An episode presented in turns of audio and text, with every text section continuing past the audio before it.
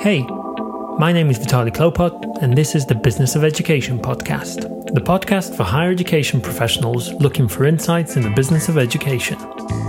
Each episode, I will be attempting to bridge the gap between business, marketing, education technology, and social impact through conversations with guests and friends. So, this week I sat down to talk to Peter Reed. Peter is the managing director of Interactive Pro, an OPM company that is close to my heart as I spent close to a decade there. Peter's online learning experience comes from Laureate, uh, where he led product for the University of Liverpool and the University of Miami, to name a few. Enjoy. Peter, welcome to the show. Hi, Vitaly. Thank you. Thanks for inviting me. Where in the world are you? I am in a sleepy village in between Liverpool and Manchester. Nice. Um, have you have you always lived there? What's the name of it? No, I, am I'm, I'm from inner city Liverpool originally, um, close to the university district, and worked in the university sector for a long time. Um, but uh, moved out just over maybe eleven years ago to Lymm. Um, it's just the other side of Warrington, Cheshire. Nice. Um, so, so for those who don't know, I used to live in Cheshire, so me and Peter have a little bit in common. Obviously, he's picked up um, the accent and I didn't. Um, but yeah, uh, is that and, and is that the crew crew? The crew crew. I, I I have a crew crew that I try and I try my best to disassociate from. Um, but you know, people keep reminding me, so it is what it is. Sounds cool. Um, and so, Peter, me and you met when you joined Interactive Pro, and I think we had. Um, well, I remember meeting you for the first time, and we we ended up talking, I think, for hours about OPM and and really building a good rapport and relationship. And and to this date, I think. Um, you're probably my go-to person when it comes to looking at the OPM space, understanding what's happening, um, just really trying to digest what companies are doing, how universities are reacting, um, and and really trying to decipher the future of OPM. Um, but before we get into that, can we spend five minutes talking about you and your background? So just give us a little bit of an insight into how you got into the OPM space and, and your career so far. Yeah, absolutely. So um, after leaving uni, kind of fell into um, you know working around technology within the university space. Um, that quite quickly materialized into um, more focused e-learning or technology enhanced learning um, roles um, and and progressed on quite quickly really to engaging in research um, practicing and and dabbling somewhat in online education. Some I don't know, maybe fifteen years ago, um, and recognizing that it was an area that was certainly going to take off. Um, progressed on a little bit more um, when I was at, I used to work at um, a few different universities in the Northwest. So um, at Edge Hill University, um, I had like a, a, learning technologist role and a project management role for some funded projects from the HEA and from JISC. Um, always connected to teaching, so done a, a PG cert in learning and teaching um, on top of my masters. had my first academic position at Manchester Met, teaching in the School of Computing and teaching multimedia bit to web dev and, and, and things like that, but also holding a, a, strategic role for the implementation of technology within learning and teaching. Um, uh, so I was there for a few years, moved to the University of Liverpool in a similar capacity, really bringing um, academic um, leadership, if you like, to um, to courses that were not even my subject discipline. So I was a module lead in in a clinical oncology module, um, for example, but really partnering in, in, that case, partnering with a clinical oncologist as a consultant um, who would obviously bring in the the, the, academic subject knowledge there, but um, me holding a role to um, enhance pedagogy and learning and teaching and, and, academic quality, but also using technology to do so. So this, you know, these were online courses as well. Um, at the time, the University of Liverpool were partnering with um, Laureate Online Education. It was a pretty big deal um, within, certainly within, you know, UK public private partnerships. Um, it was probably, I think, the, probably the first of, of its kind. Um, before Laureate was Laureate in that relationship, it was um, KIT Learning, I believe. Um, but um, it was a, you know, it was a, a large scale partnership that we had. I don't know. Uh, maybe close to 20 different uh, masters and doctoral degrees. Um, I think at one stage it was 10,000 online learners truly globally um, literally every country you could imagine. Um, I think at the time, actually, UK was probably a small proportion of of the the student makeup in in, in those ten thousand. Um, so yeah, an opportunity um, became available um, at Laureate to lead product development or you know the development of the and the digitization teams um, at Laureate in in respect to that partnership with Liverpool. Um, so I interviewed for what seemed like a long time um, joined Laureate um, in that relationship. Um, quite quickly, their role evolved. So I looked after um, a, a, number of Laureate partnerships in respect to product, um, particularly product development in the in the early stages. Um, so that was Liverpool, that was the University of Roehampton in London, and then it was the University of Miami in the US. Um, as I said, quite quickly, my role evolved there as well. So I was kind of promoted into into an executive director role, um, my um, responsibility somewhat into more broad areas of what we call product um, and competitor analysis and all those type of, of, of things. Um, and um, the relationship between Liverpool and Laureate came to an end. You know, there were maybe 15, 20 years as a partnership, and um, I think both companies decided that it was maybe time to to go in different directions. Um, I was still, you know, working on other projects at Laureate, but um, felt it was time for a move, which is when obviously um, we we started having conversations, um, and I joined Interactive Pro um, again, leading product, um, and now as the managing director of our OPM business. Um, partnering with universities to digitize content, get them online, market, recruit students, and, and deliver globally. That was a long, um, awesome. didn't come up for breath there.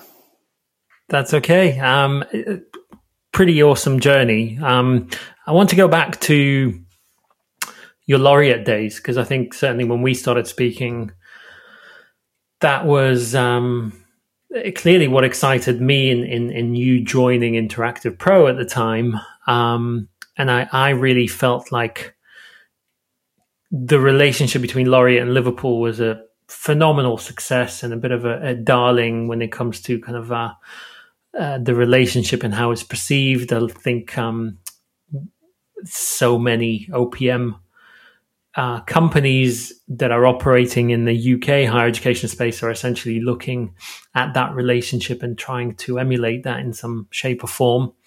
Um, and, and we'll certainly come back and debate whether there will ever be a similar relationship. But how big was the uh, student body when you joined Laureate? Do you remember? Um, certainly well, from a Liverpool point of view. Yeah, certainly, certainly the the Liverpool partnership. Um, it was probably somewhere between eight and a half thousand to ten thousand students registered for online degrees in that through that partnership. Um, and predominantly international largely international yet. Um, I think probably um, yeah, 20% maybe been in the UK, um, but largely international from every country you can imagine, um, which really opened my eyes to the impact that we can achieve both through online education, but um, what you what universities um, really need, I think, help with from these private relationships. Um, and you know that was really brought to life through you know we had we held graduation events and and I get to speak to to graduates and the experiences and the challenges that they have to overcome. Um, just really opened my eyes totally.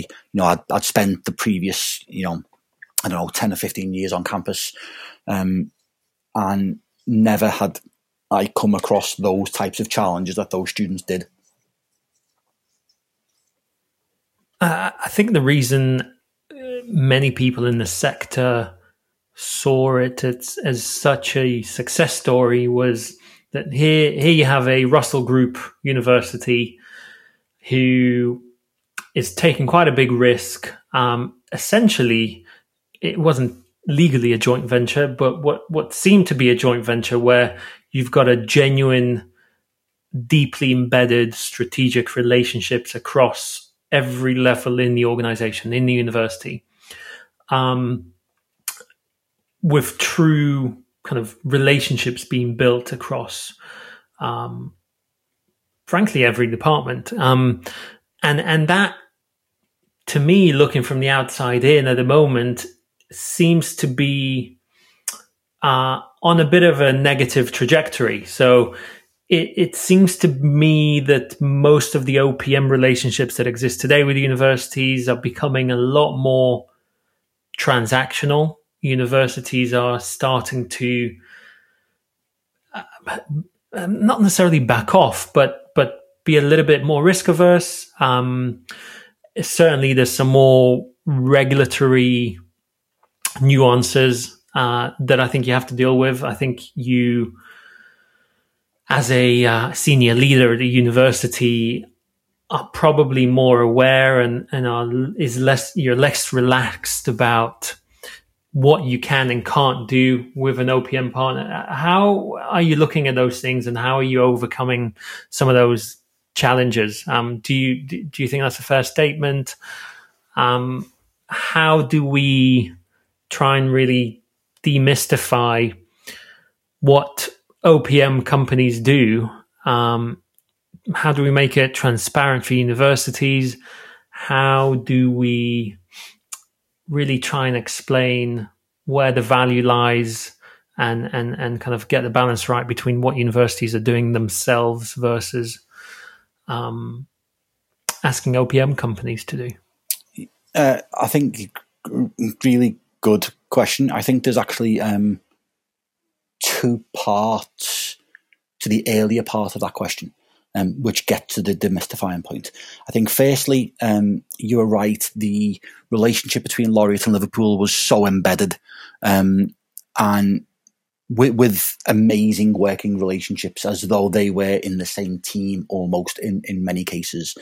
Um, but it's it sounds almost romanticized when when you were explaining that. Um, it you know I think it's you have to be realistic and say that that was a 15 to 20 year partnership that got to that point in time.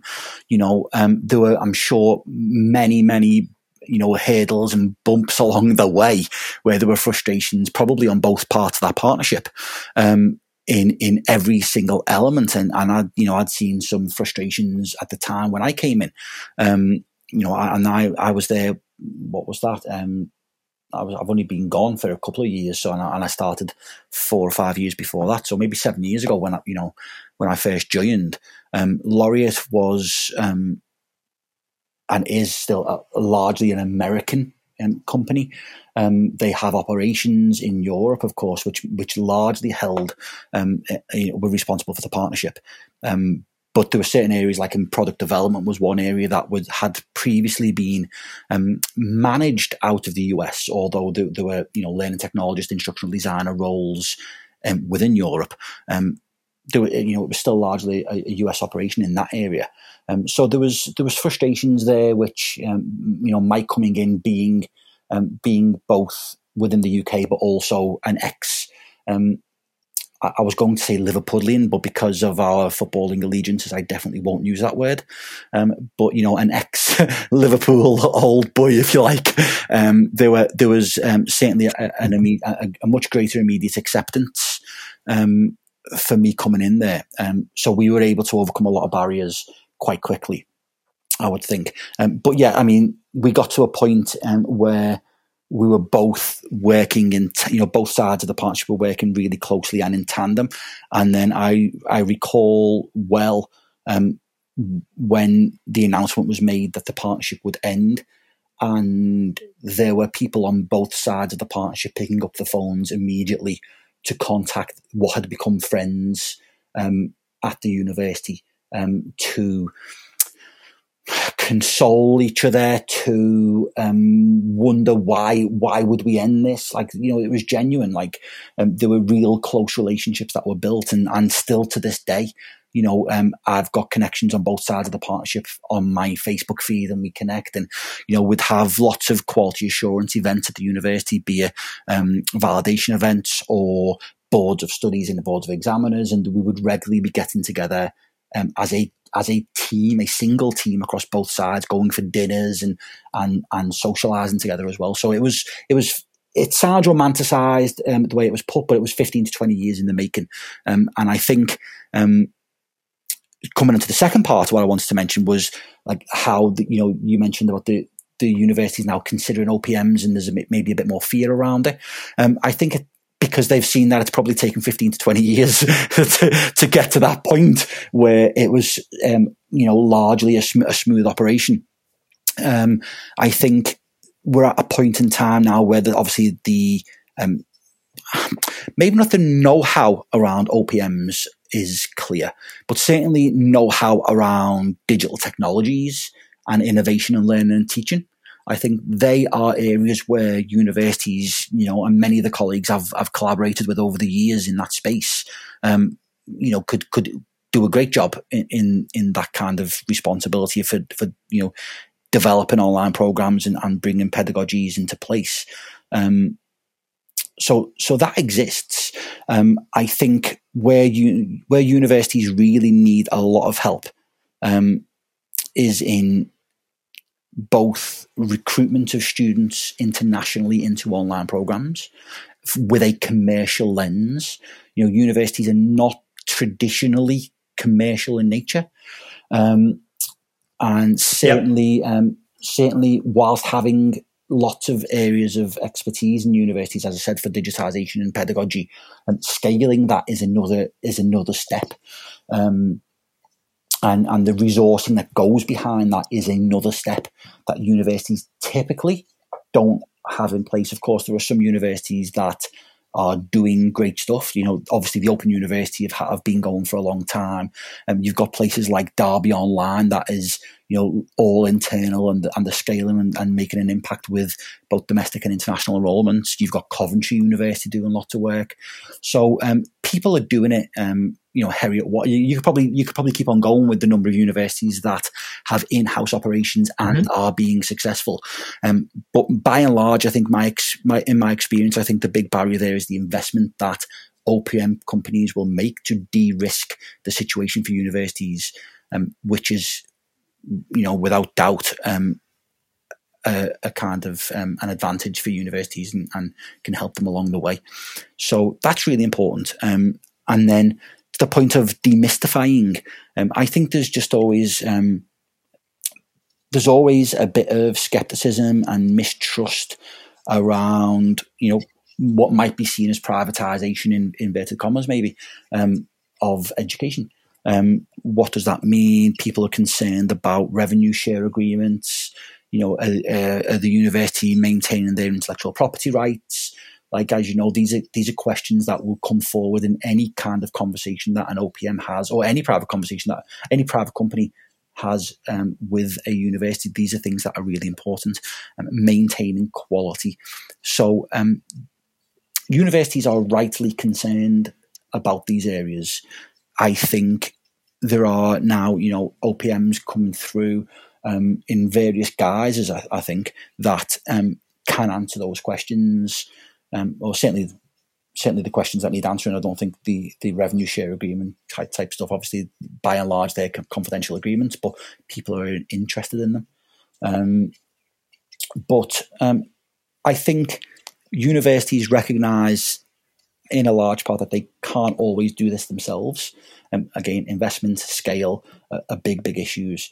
So um, I think we do need uh, uh, something that we've, you and I have discussed for a little while. Actually, is in trying to open the open the floodgates a little bit to to do essentially that de- demystifying. And you know, I know that companies like 2U have have called for for greater transparency in the OPM space.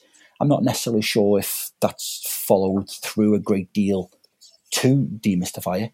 Um, but I also agree that this is an important thing that we should be doing to gain trust. I think we need to gain trust um, of universities and, and the range of stakeholders that are involved. I've certainly seen a trend around the value that OPM companies provide to universities shifting from technology. I think many, many vendors are now um, are able to work better and sell their solutions better into institutions directly. That wasn't really the case in the past. Whether you know, if you're a technology company, you've got to have the, I think the the perseverance and the patience more than anything else to try and um, you know uh, get your solution into a university and get past a, a CTO or a chief information officer or you know a, a C level decision maker at a university.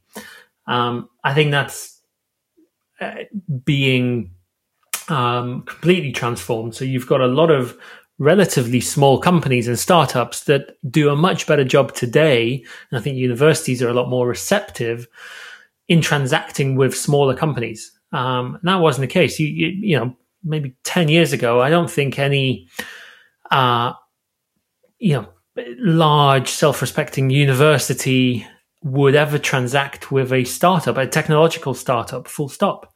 Um, so I think that's changing. That landscape is changing. I think that's very, very positive. I'm certainly seeing lots of universities being open to experiment with smaller, um, relatively untested providers. In, um, in what space do you see that?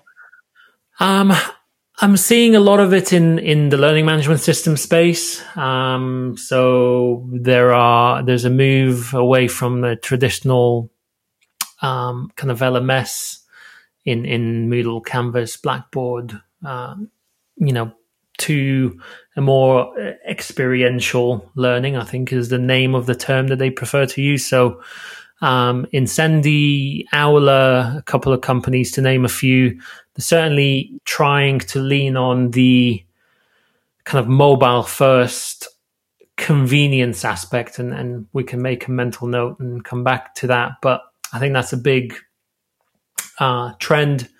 Um, and, and, and, you know, so you've got um, companies in the um, student support and, and kind of uh, student to staff comms space. Um, I came across a company recently called Vygo, V Y G O, uh, that look incredible. Um, and I think they're working with Coventry. Again, you can probably single Coventry out as the, the modern day darling. uh, if we're if we're taking the title away from, uh, Liverpool and Laureate, but um, so so I, th- I, th- I, think that's happening. Um, so there's a trend of the o- OPM companies uh, providing less value at a technological level than I think they used to. But I still think there's a huge role for OPM companies to play in certainly the commercial side. So, you know, an OPM, an international learn, an international online P and L needs a lot of needs a large cash injection up front for it to work, um, and it certainly isn't a cash rich business model.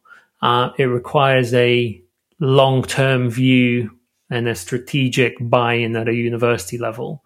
So you need to really go out into the world with a boom and invest into your brand and get your product right and get your programs and portfolio spot on from a from from a you know a, an award perspective uh, certainly in terms of the programs that you're delivering and are recruiting onto to the price point the entry criteria um, so many kind of moving variables to get right. So i think there's away from just the capital there's a consultancy piece that i think um, is needed uh, and and certainly uh, still is an issue from what I'm seeing at a university level.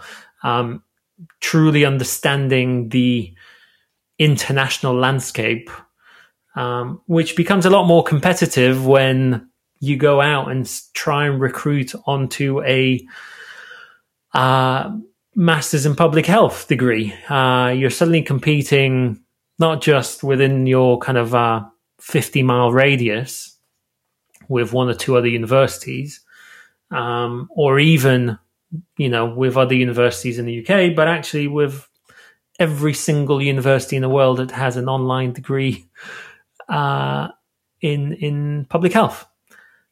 And so, how do you differentiate? How do you? So it, it almost becomes a um, insights and consultancy uh, arrangement as well as actually operationalizing the the student journey, uh, the the marketing and the enrollment piece. Absolutely, um, I think, and that flowed quite nicely there from um,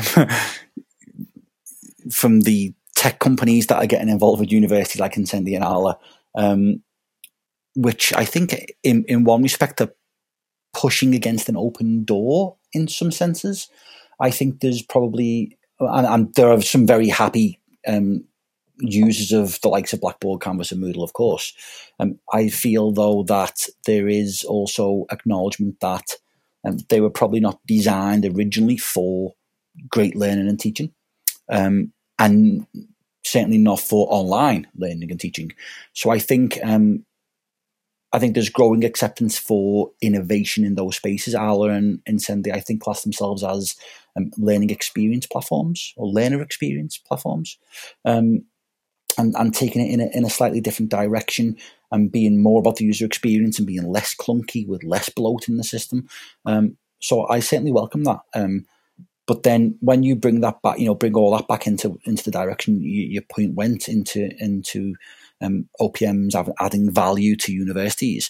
I think OPMs generally look at providing a range of services to universities that you could probably break down in different ways. I think you could probably think of uh, of three, maybe three core areas if you wanted to kind of couple them together.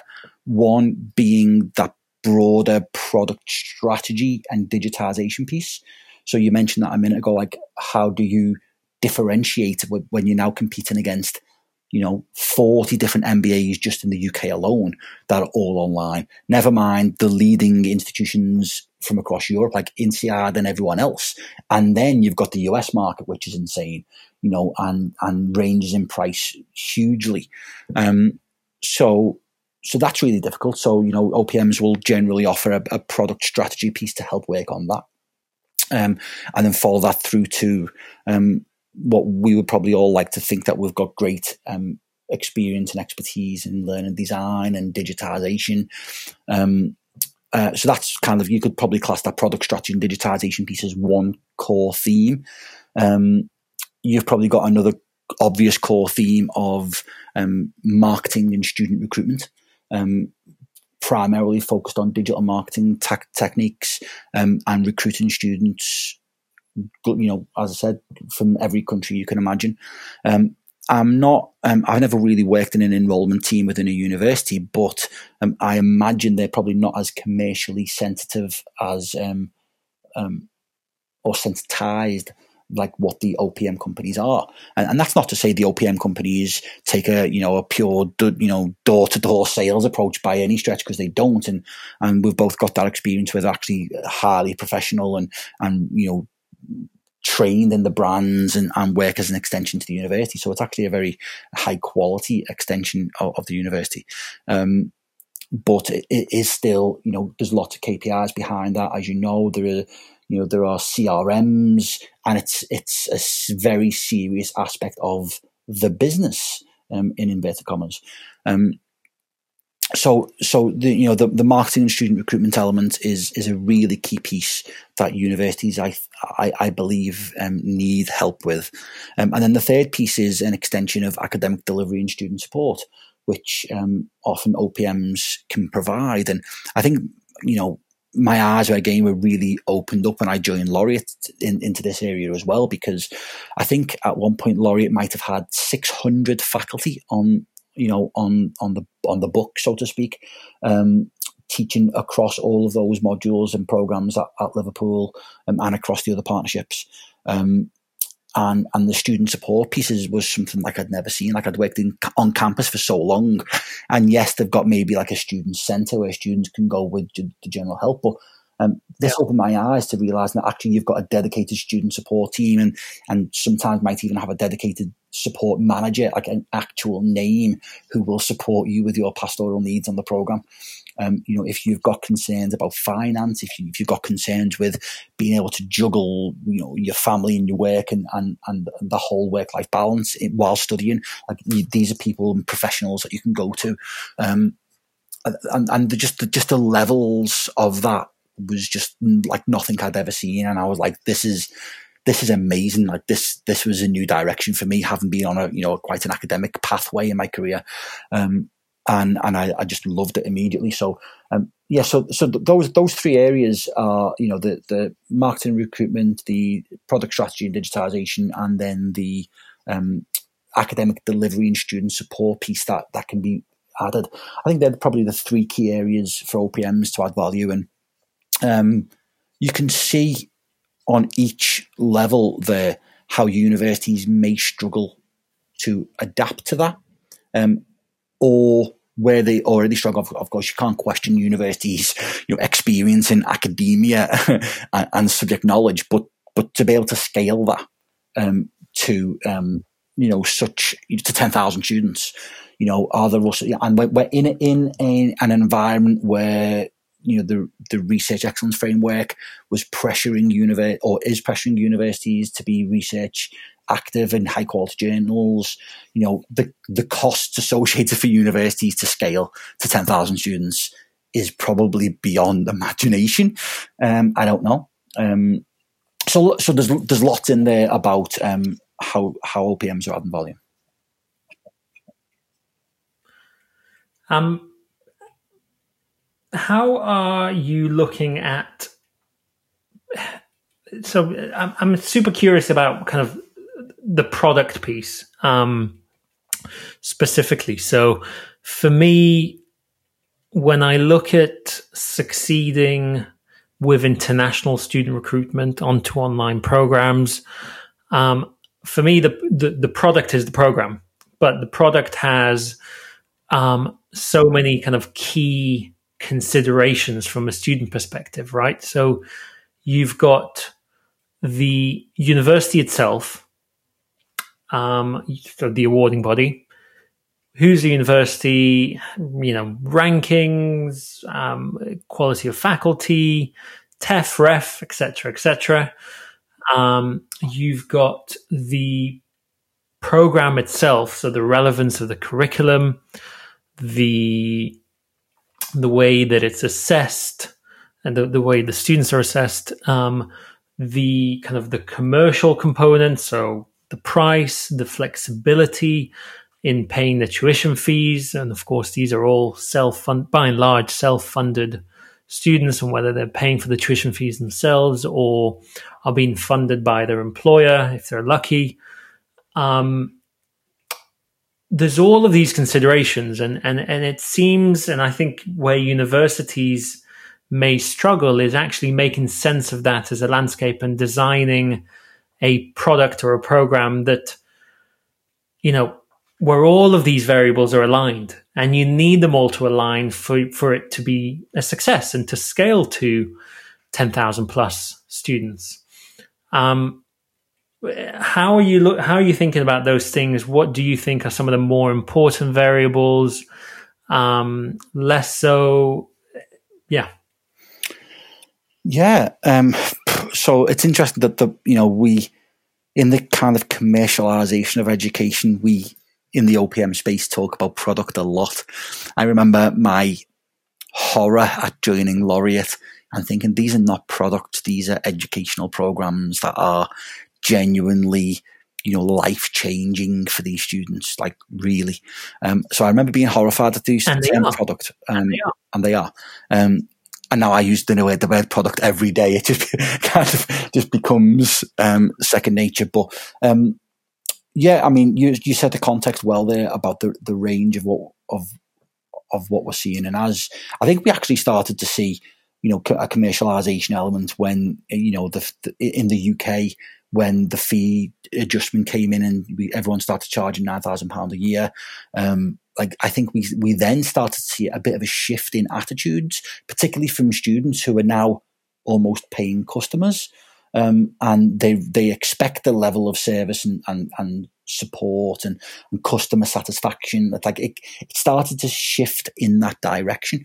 Um, so when you apply that, and there's been you know there's many commentators and commentaries around you know the kind of return on investment if you like of of a university education. I was actually uh, had an ebook the other day listening to, to something talking about return on investment of the mba in the us you know often paying you know hundreds of thousands of dollars and um and what's the return on investment there. And there's there's i think there's fairly good data about um earning more money in your life and, and stuff like that um, as as a financial component there. But um, I think when it comes down to the to the product, um, it does put a bit of pressure on to evolve what products or programs have traditionally typically been in universities.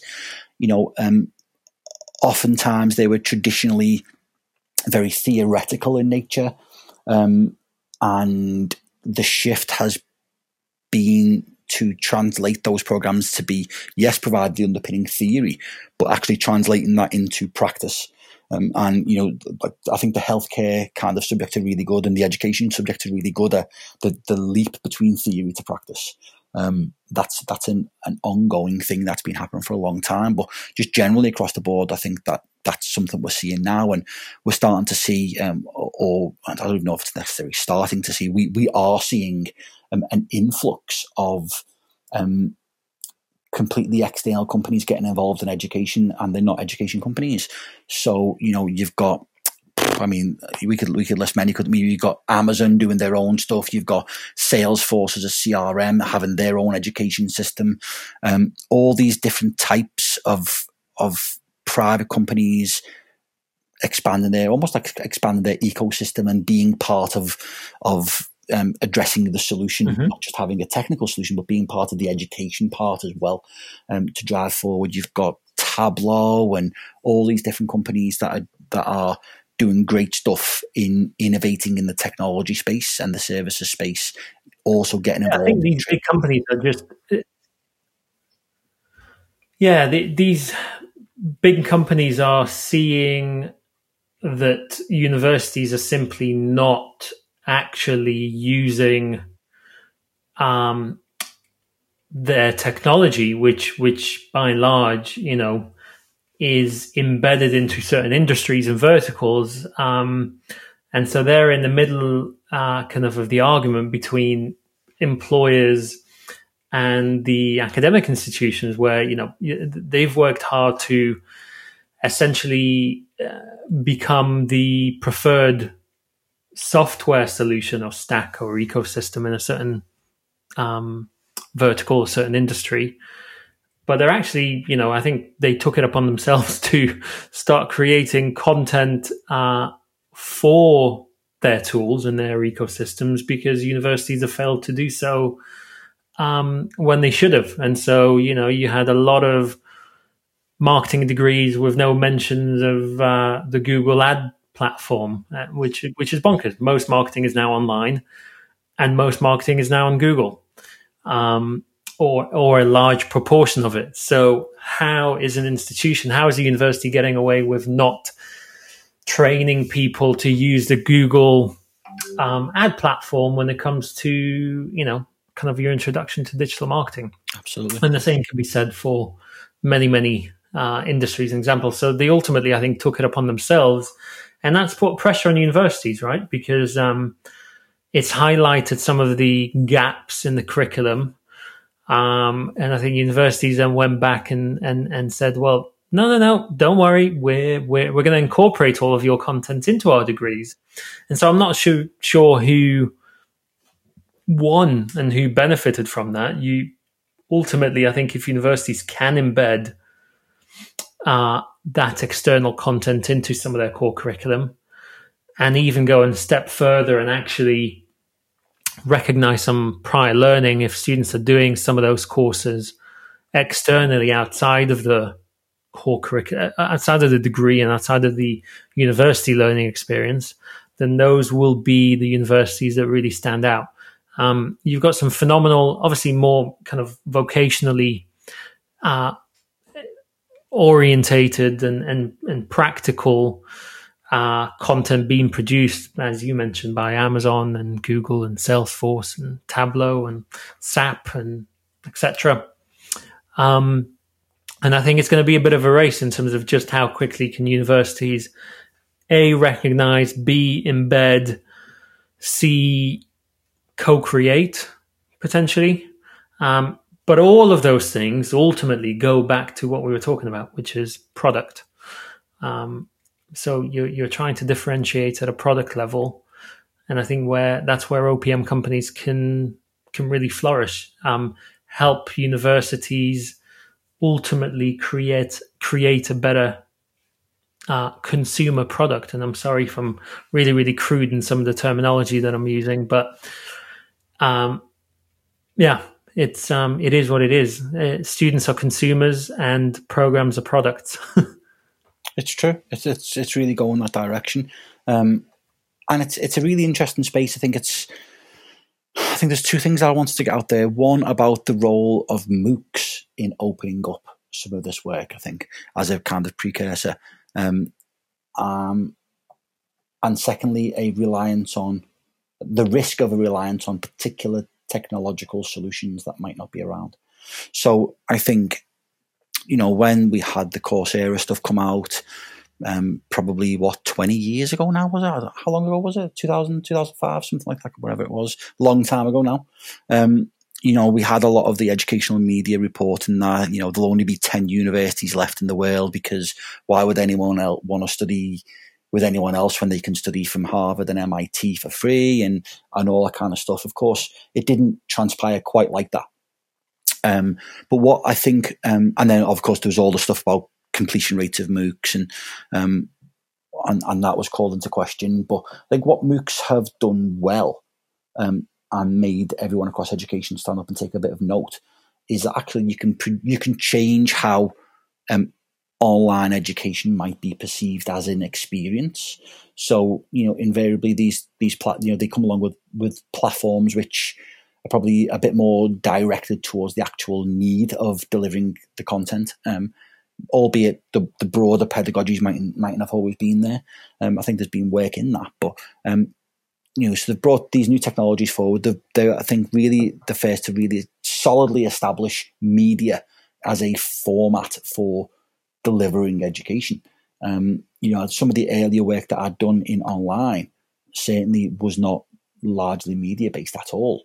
Um, so it was large of tech, and the Open University's background was, of course, in text shipping out, you know, text text based materials to students. Um, so I think MOOCs really brought the, that influx of video um, in a time where, of course, YouTube was bustling with, you know, thousands of hours a day being uploaded a video and um, and that was something that I think was accepted really well and they could do that um, with a relative pace um, without necessarily costing the earth to do. Um, so I think that was one kind of precursor kind of agent of change if you like. Um, certainly those mm-hmm. I think those companies actually made, you know they could well see that the likes of Salesforce and everyone else. Um, micro credentials come into play, of course, with Salesforce, which is a very interesting, um, you know, trend um, for their badging and certification schemes. Um, so that's really interesting. And then the second part that I mentioned was the reliance on technology. So the role that universities have is is very careful. It, they can't just rush to say, okay, well, let's all use Google and let's all use Salesforce. Um, now, I can't at this point imagine a life without Google or Amazon. It'd be quite some change to get to that state, I think, um, given the you know the how embedded they are in in everyday lives. But um, some of these tools might not necessarily be the tools that are the only or best solution. Um, so universities have to develop that kind of critical level of understanding and the critical component and the literacies around using different software tools and applying theory to practice in different ways. Not necessarily just this is how you add a user in Salesforce and how you um, you know, query some data in Tableau. It's the broader, it's the broader literacies that are really important um, in, in all those cases. Um, I was going to say something else and I've forgotten. The, the, okay. other piece, the, other piece, related to that is um, the globalization that we've seen, um, especially in online education. So, you know, we're doing lots of work at the moment, um, not just in domestic UK, not just in those, you know, all those countries that we would we would normally recruit students from internationally, but the the, the countries and the geographies that have very cultural specific contexts. Um, we're doing work in India. We're looking. We're doing more work in China, where of course Google isn't a thing. So if we're delivering online education globally, um, you know, we have to. It, has got to be more about the literacies, not just the specific tools. So, so what are the strategies um, if you want to go into the non, uh, kind of the the, the non traditional mass markets internationally? So, um, I think most universities, if you're looking at um, their online international students, is primarily Europe, Middle East, Africa, um, where perhaps language is less of an issue. Um, so you're you're able to um, really find enough volume of students who can speak the language, um, who have got the purchasing power um, and the hunger for education and to kind of really level up and advance in their career. Um, but you've got huge markets like LATAM, um, as you mentioned, Southeast Asia, India, China, who you don't really associate with pure online. Um, and and these are clearly big T and E markets. You've got lots of students coming into the UK, um, but you're seeing a lot less of an opportunity, at least so far, uh, with students that are studying online and are staying in their respective countries and, and are doing a British degree um, without coming into the UK. Any tips or, or kind of strategies for universities who are looking to move into those markets and, and, and capture some of that market share? It's, it's really interesting. I think um, I think from what I've observed that more traditionally, I think universities would think of course, there's great there's a greater law to to UK education or US education for that matter, um, uh, and Australian education. Um, and I think there was a kind of a, a, traditional belief that you know, like if they build, they will. You know, if we build, they will come. Um, and and then slowly a realization that these are cultural contexts which are very different, um, and it's not as simple as that. Um, LATAM, huge market. Um, you know, with the work we done at Laureate with the University of Miami, we really saw Miami being, or, or Miami was seen as the gateway to Latin America in the US and surely that must be Miami. Miami is Latin America. Yeah, it, it really like I was surprised. Well, yeah, I was Miami. Yeah, Miami is Latin America. Yeah. yeah. I was surprised. Like in many parts of Miami, it, you know, Spanish is the first language. like, um, it's it's a really interesting, and I, I, it's funny because when I speak to people, I don't think um, I don't think many Americans see Miami or like Las Vegas as being America. They're like the the different places. It's not really America. Um, so that's really interesting. But um, yeah, so with Miami being like you know the the, the gateway to to Latin America, um, surely we're, we're, talking about millions of people that would you know snap the hands off of these degrees. But then with the US system, it's it, obviously it's it's much more expensive than than the UK system.